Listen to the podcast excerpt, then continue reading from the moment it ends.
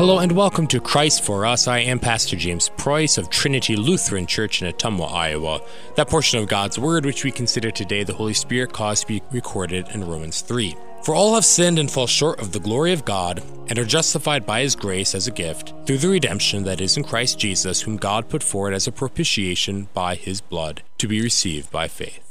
The Reformation of the Church happened during one of the most exciting times in world history, the age of exploration and discovery. In 1492, Columbus discovered the Caribbean islands, stepping foot on land that no European had ever set foot on before. In 1497, John Cabot sailed from England to Canada, further establishing that there is a continent between Europe and Asia.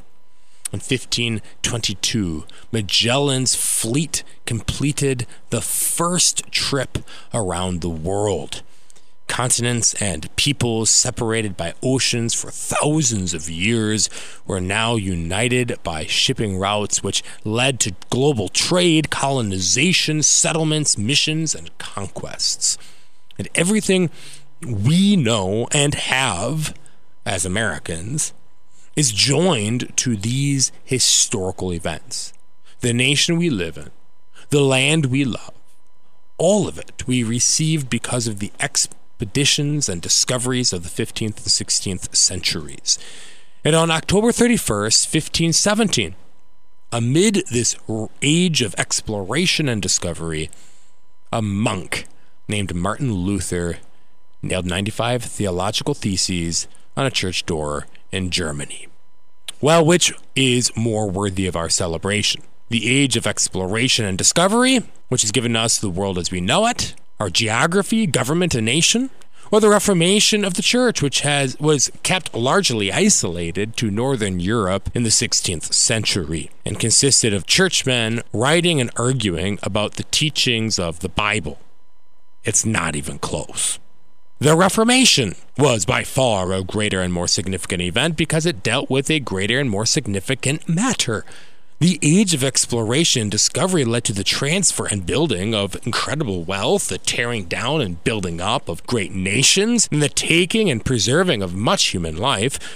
Yet all of this pales in comparison to the importance of the preaching of the pure Word of God, which brings sinners into the kingdom of heaven. The Lutheran hymnist Paul Gerhardt expresses it well in his hymn, Why Should Cross and Trial Grieve Me? What is all this life possesses but a handful of sand that the heart distresses? Noble gifts that pall me never, Christ our Lord will accord to his saints forever. The Reformation does not deal with the handful of sand which distresses the heart, but with the noble gifts which never pall, that is, never become tiresome to Christ's saints.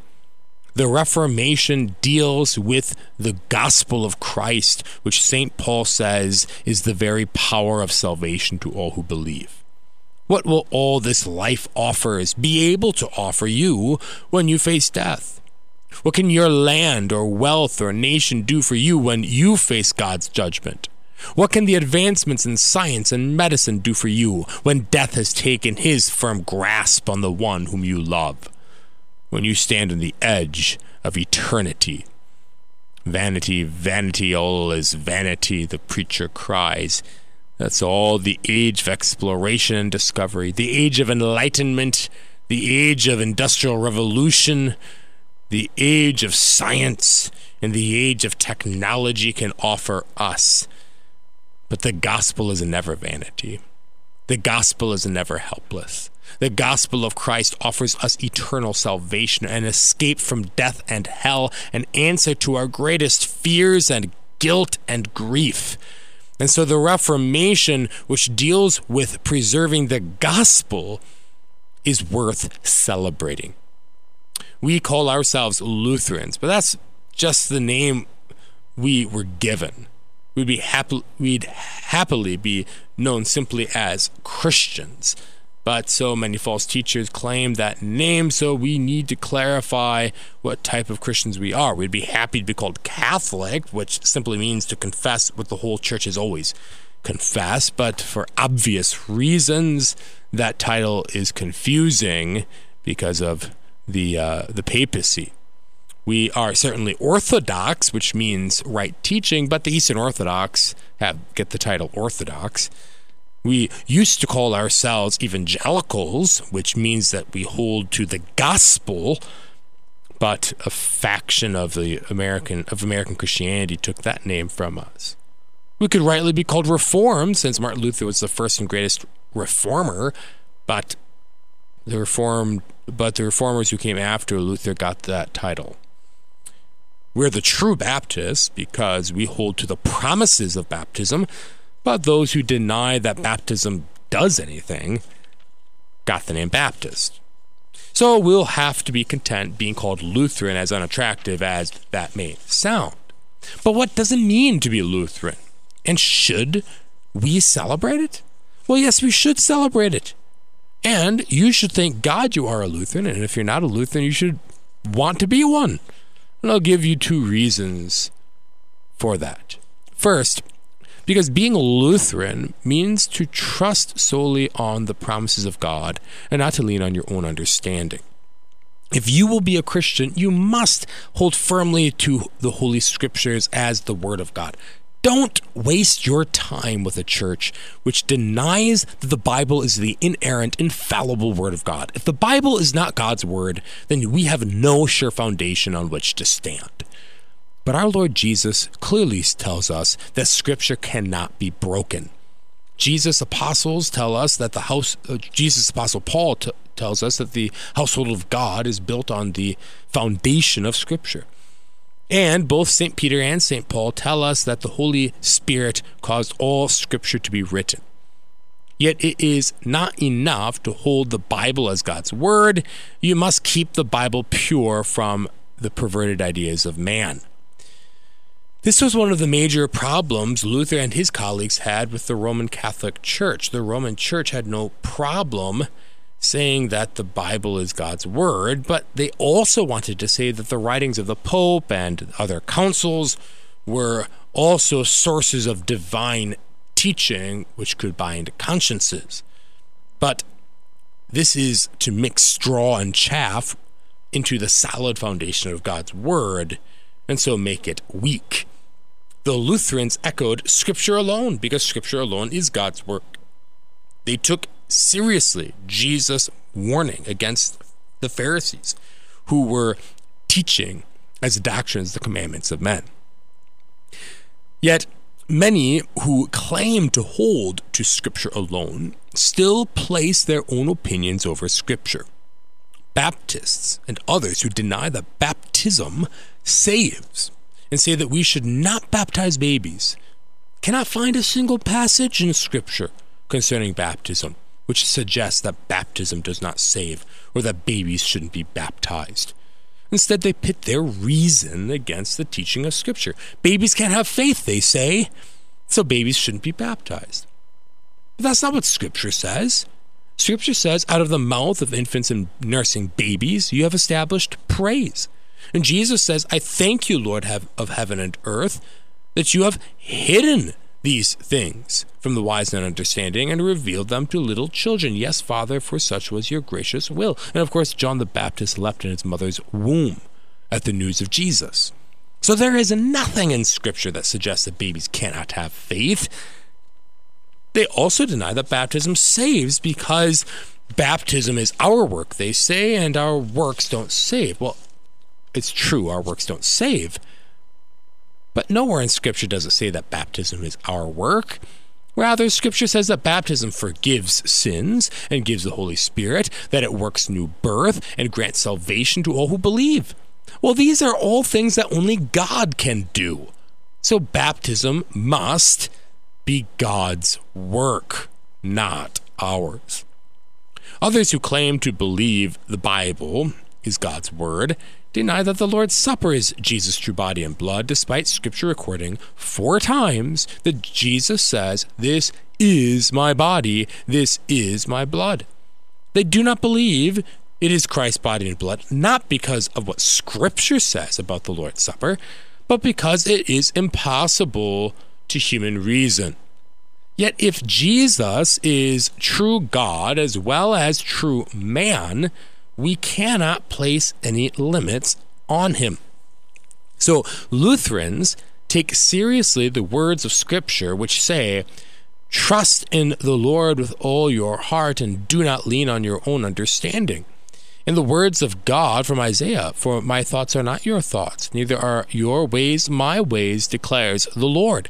For as the heavens are higher than the earth, so are my ways higher than your ways, and my thoughts than your thoughts.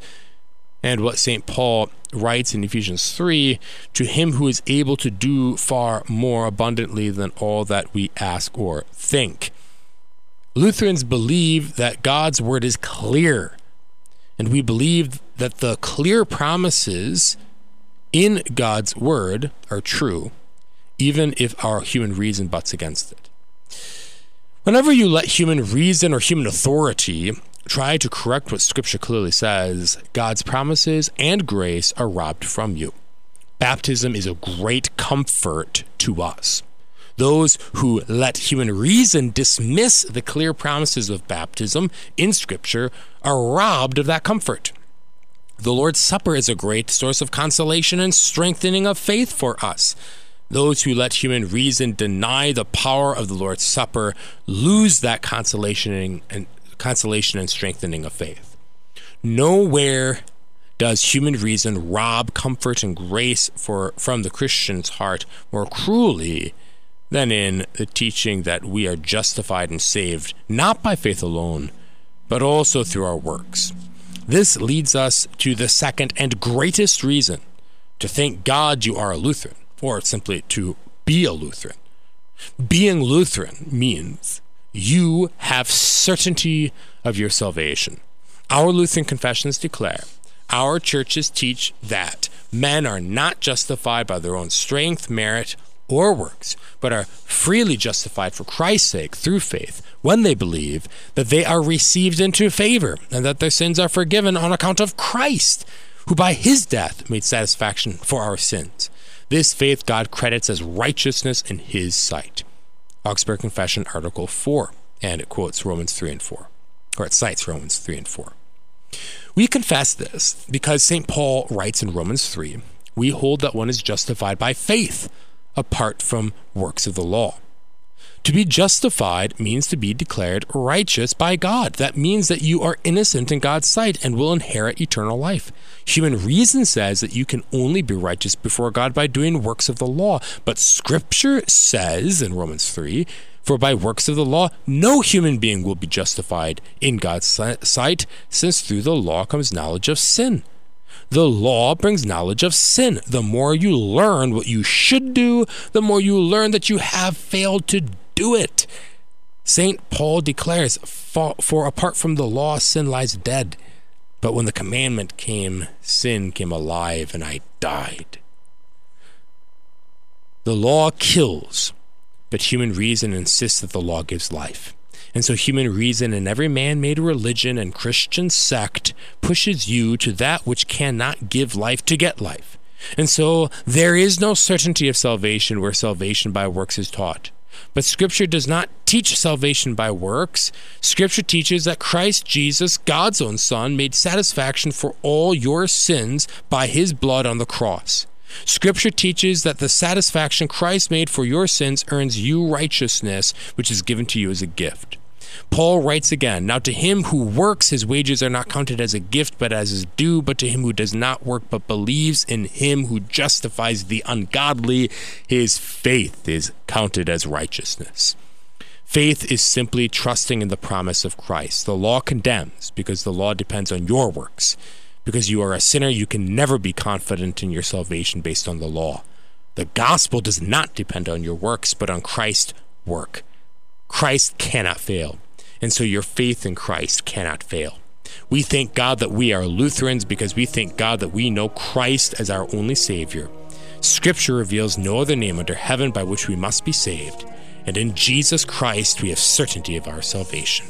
Amen. Thank you for listening. We invite you to join us at Worship Trinity Lutheran Worships on Sunday mornings at 9, and you can learn more at christforus.org.